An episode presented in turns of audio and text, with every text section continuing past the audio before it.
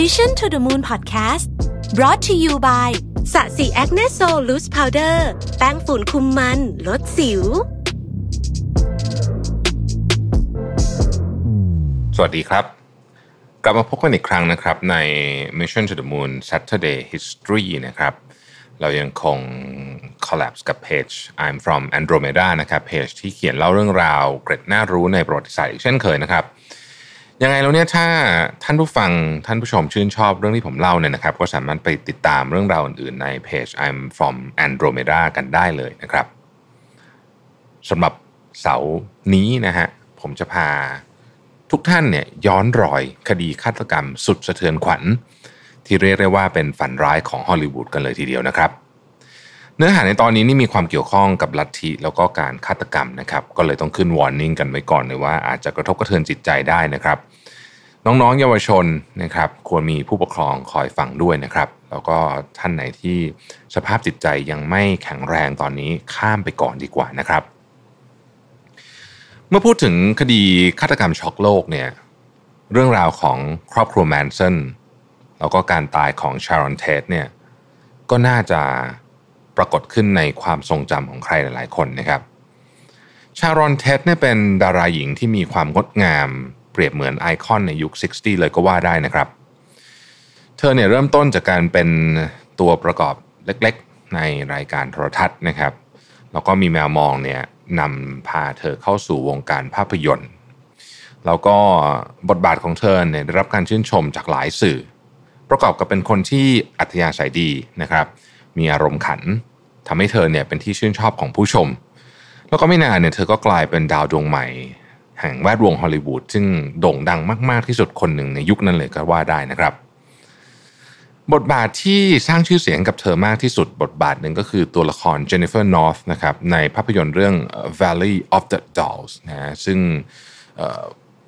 ออกฉายในปี 1967 นะครับ ซึ่งได้รับการเสนอชื่อเข้าชิงลูกโลกทองคำด้วยนะ นับเป็นการตอกย้ำถึงการความสามารถในการแสดง การความเฉิดฉาย แล้วก็การทะยานถึงจุดสูงสุดในอาชีพนักแสดงของชารอนเทสนะครับ แล้วก็เธอเนี่ยไม่ได้แค่ประสบความสำเร็จในฐานะนักแสดงนะครับ แต่ว่าในด้านของเรื่องความรักเนี่ยนะฮะก็งดงามไม่แพ้กัน เธอได้พบ รักกับโรมันปอลันสกี้นะครับผู้กำกับภาพยนตร์เรื่องหนึ่งซึ่งเธอร่วมแสดงด้วยเนี่ยนะครับ แล้วก็ตกหลุมรักกัน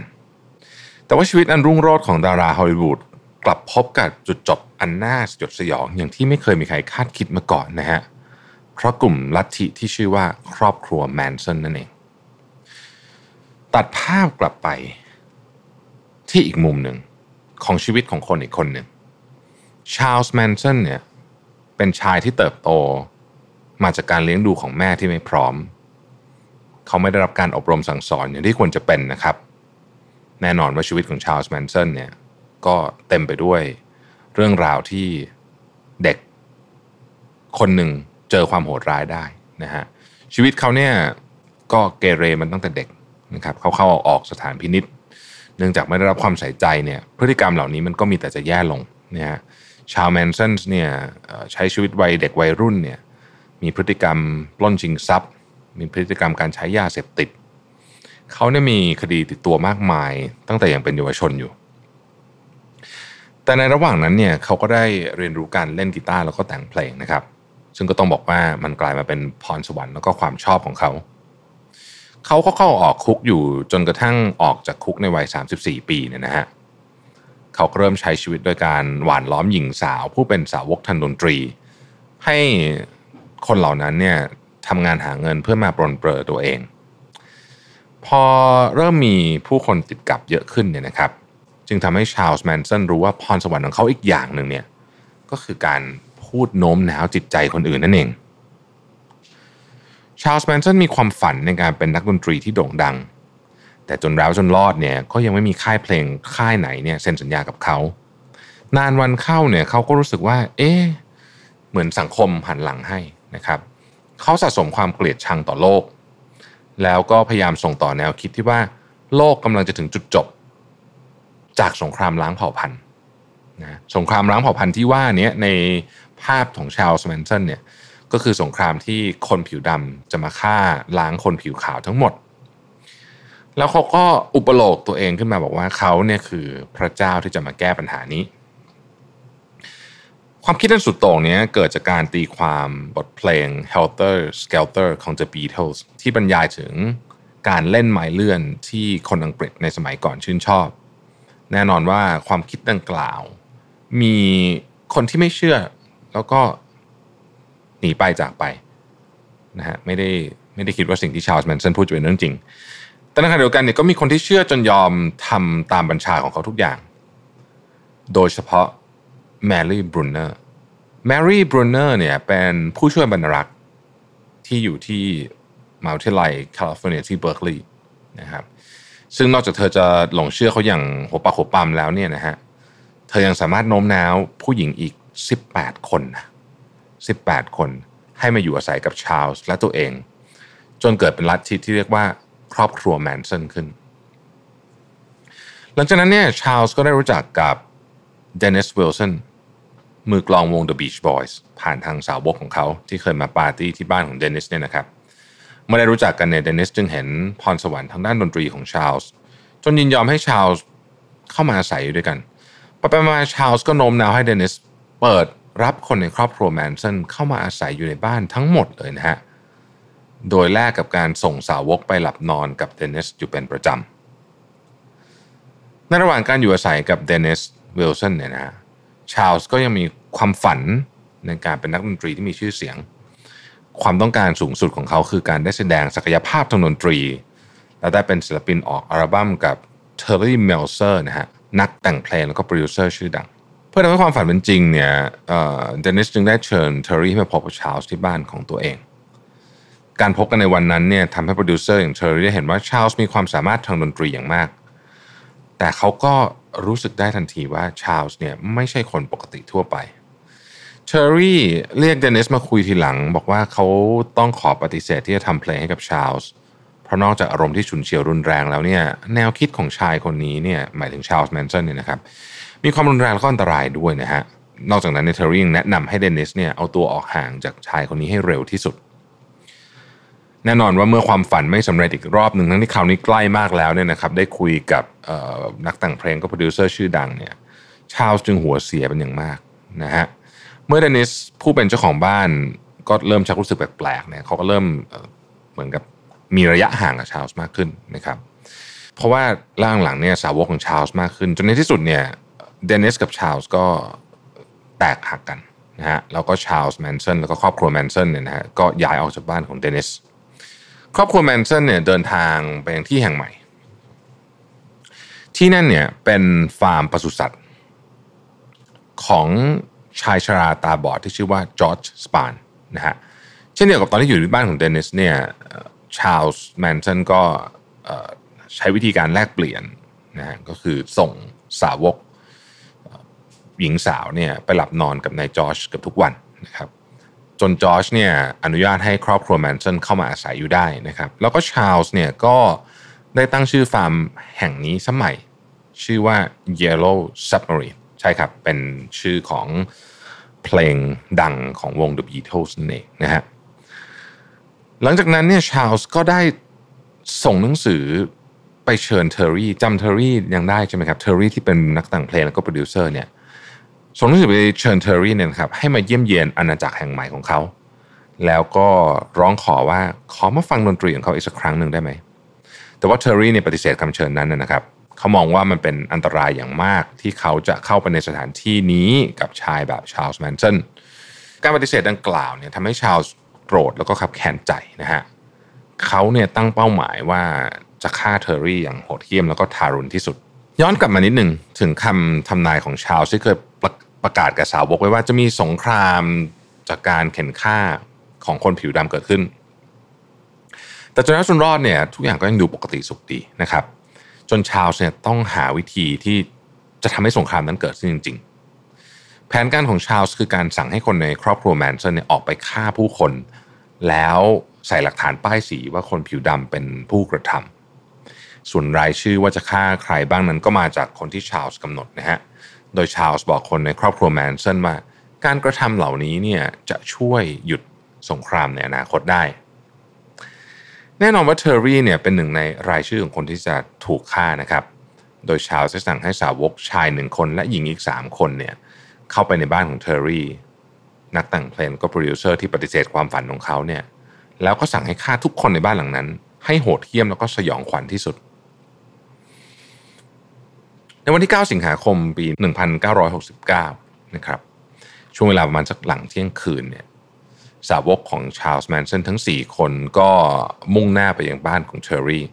แต่ว่ากลับไม่พบเป้าหมายนะฮะ เพราะว่าเทอร์รี่เนี่ยได้ย้ายออกจากบ้านหลังนั้นเนี่ยไปหลายเดือนละ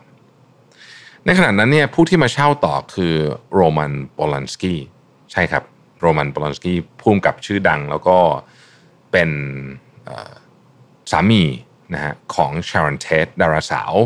ที่ตอนนั้นเนี่ยนะฮะตั้งครรภ์ได้ 8 เดือน ซึ่งในวันนั้นเนี่ยโรมันเดินทางไปลอนดอนพอดีนะครับ แล้วก็ตัวชารอนเองซึ่งมีอาการซึมเศร้าตั้งแต่ช่วงตั้งครรภ์เนี่ยก็ให้เพื่อนสนิทมาอยู่เป็นเพื่อน แม้ว่าเหล่าบรรดาสาวกของชาลส์แมนสันจะไม่ได้เจอตัวเทอร์รี่ที่เป็นคนที่เขาหมายหัวเนี่ยแต่เมื่อภารกิจคือการฆ่าคนเนี่ยเหล่าครอบครัวแมนสันจึงดำเนินการต่อ สาวกชายได้ปีนไปตัดสายโทรศัพท์ที่อยู่นอกตัวบ้าน และในขณะนั้นเองหนุ่มวัย18 ปีคนหนึ่งก็บังเอิญขับรถผ่านมา แล้วก็เห็นท่าทางไม่ชอบมาพากลนั้น เด็กหนุ่มจอดรถลงมาแล้วก็ถามทั้ง 4 คนว่า พวกคุณกำลังทำอะไรอยู่ แต่คำตอบเป็นปืนที่ถูกจ่อหัวนะครับ เด็กหนุ่มแน่นอนฮะตกใจกลัวแล้วก็พยายามยกมือร้องขอชีวิตนะฮะแต่สาวกของชาลส์ไม่ฟังเสียงกลับใช้มีดปาดคอเขาพร้อมยิงเขาที่ท้องอีก4นัด จนเด็กหนุ่มอายุ 18 ผู้ที่เป็นผู้ที่ผ่านมานะฮะผู้เคราะห์ร้ายเนี่ยเสียชีวิตลง จากนั้นเนี่ยสาวกของชาลส์ก็บุกเข้าบ้านไปอย่างอุกอาจนะครับชารอนดาราสาวแล้วก็เพื่อนนะฮะแน่นอนว่าตกใจแล้วก็ตกตะลึงนะครับเมื่อผู้บุกรุกประกาศว่าตัวเองคือปีศาจแล้วก็มาที่นี่เพื่อทำภารกิจของปีศาจสาวกของชาลส์แมนสันหรือเราจะเรียกว่าครอบครัวแมนสันเนี่ยทั้ง4เนี่ย ปลิดชีวิตเพื่อนของชารอนอย่างโหดเหี้ยมตามคำสั่งนะครับ ทั้งหมดถูกแทงหลายสิบแผลนะฮะแล้วตัวชารอนเทสเองเนี่ยเป็นผู้ที่น่าสงสารที่สุดนะครับ เพราะว่าเธอถูกบังคับให้นั่งดูเพื่อนเนี่ยถูกฆ่าอย่างป่าเถื่อนไปทีละคน แล้วเมื่อถึงเวลาของชารอนเธอก็ได้อ้อนวอน ขอให้จับตัวเธอเป็นตัวประกัน เพียงแค่ขอให้ลูกของเธอคลอดออกมา แล้วจะฆ่าเธอยังไงก็ได้ แต่ว่าคำขอร้องของเธอนี่ไม่เป็นผลนะครับ เมื่อสาวกของชาลส์แมนสันได้ฆ่าเธออย่างทารุณและทรมานที่สุด พร้อมกับนำเลือดของเธอไปเขียนหน้าประตูบ้านว่าพิกนะฮะเพื่อใส่ร้ายให้ดูว่าเป็นคนผิวสีเป็นผู้กระทำแม้จะได้ฆ่าคนไปแล้วแต่ชาลส์แมนสันก็ยังรู้สึกไม่สะใจพอนะครับ คืนวันถัดมาเนี่ยพวกเขาไปฆ่าคนอีกเหยื่อคือสามีภรรยานักธุรกิจผู้มั่งคั่งนะฮะซึ่งถูกฆ่าอย่างทารุณในรูปแบบเดียวกับ คดีของชารอนเทสโดยได้ใช้เลือดของเหยื่อเนี่ยเขียนคำว่า helter skelter นะฮะซึ่งเป็นชื่อเพลงของ The Beatles ที่ชาลส์เคยได้ตีความถึงสงครามล้างเผ่าพันธุ์เอาไว้ด้วย คดีฆาตกรรมสุดสยองที่เกิดขึ้นติดติดกันนั้นไม่มีเบาะแสที่ชี้ชัดถึงผู้กระทำสักเท่าไหร่ ในช่วงแรกเนี่ยตำรวจก็มืดแปดด้านนะครับ การสืบสวนก็ยังดำเนินต่อไปนะฮะแต่ตอนนั้นไม่กี่เดือน ต่อมาเนี่ยสาวกคนหนึ่งนะฮะของชาลส์เนี่ยเป็นผู้หญิงนะฮะก็ติดคุกจากคดีลักทรัพย์ ในระหว่างที่อยู่ในเรือนจำเนี่ยก็ได้ไปเล่าให้กับคนในเรือนจำฟังว่าตัวเองเนี่ยนะฮะเป็นคนฆ่าชารอนเท็ดแล้วก็ยังเล่าเหตุการณ์อย่างละเอียดเลย ทีนี้เรื่องก็ไปถึงหูเจ้าหน้าที่ตำรวจ เจ้าหน้าที่ตำรวจก็เริ่มสืบย้อนรอยกลับไปนะฮะจนเบาะแสเนี่ยมันไปมัดตัว ครอบครัวแมนชันแล้วก็ในที่สุดก็รวบรวมหลักฐานแล้วก็จับกลุ่มชาวแล้วก็พักพวกได้ในที่สุด ชาวแมนชันแล้วก็สาวกเนี่ยนะฮะถูกตัดสินประหารชีวิตด้วยการรมแก๊สแต่อะไรก็ดีเนี่ยนะปี 1972 เนี่ยสหรัฐอเมริกาได้มีการเปลี่ยนข้อกฎหมายนะครับโดยการเปลี่ยนข้อกฎหมายนั่นเองเนี่ยศาลจึงแก้คำตัดสินเป็นการจำคุกตลอดชีวิตแทน ชาร์ลส์แมนสันเนี่ยเพิ่งจะเสียชีวิตในคุกนะฮะเมื่อปี 2017 นี่เอง นะครับ ส่วนสาวกฆาตกรคนอื่นๆ ยังคงถูกจำคุกมาจนถึงปัจจุบัน เรื่องราวนี้ก็ปิดฉากลัทธิความคลั่งนะฮะของครอบครัวแมนสันซึ่งทิ้งแผลในใจไว้กับผู้คนมากมาย ให้กับ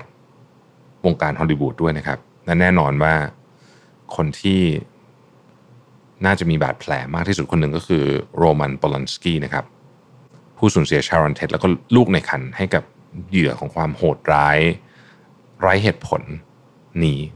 เรื่องราวทั้งหมดเนี่ยก็นับเป็นอีกหนึ่งเรื่องของความโหดร้ายในประวัติศาสตร์ ที่คงไม่มีใครอยากให้เกิดขึ้นจำรอยนะครับสำหรับใครที่ชอบฟังเรื่องราวเกี่ยวกับประวัติศาสตร์หลากหลายประเด็นนี้ไม่ว่าจะเป็นสงครามโลก เหตุการณ์ต่างๆ ที่เป็นเหตุการณ์ที่พลิกผันในเส้นทางประวัติศาสตร์ของโลกของเรานี่นะครับ รวมถึงเหตุการณ์ต่างๆ ของบุคคลในประวัติศาสตร์ สามารถติดตามฟัง Saturday History นะครับกันได้ทุกสัปดาห์นะครับ และแน่นอนนะฮะสามารถไปอ่านเรื่องราวที่น่าสนใจในเชิงลึกได้นะครับในเพจ I'm from Andromeda วันนี้ขอบคุณท่านผู้ชมท่านผู้ฟังแล้วก็ขอบคุณเพจ I'm from Andromeda สำหรับเรื่องราวที่น่าสนใจนะครับ แล้วเราพบกันใหม่ในสัปดาห์หน้านะครับ สวัสดีครับ Mission to the Moon Podcast Presented by สะสีแอคเนโซลแป้งฝุ่นคุมมันลดสิว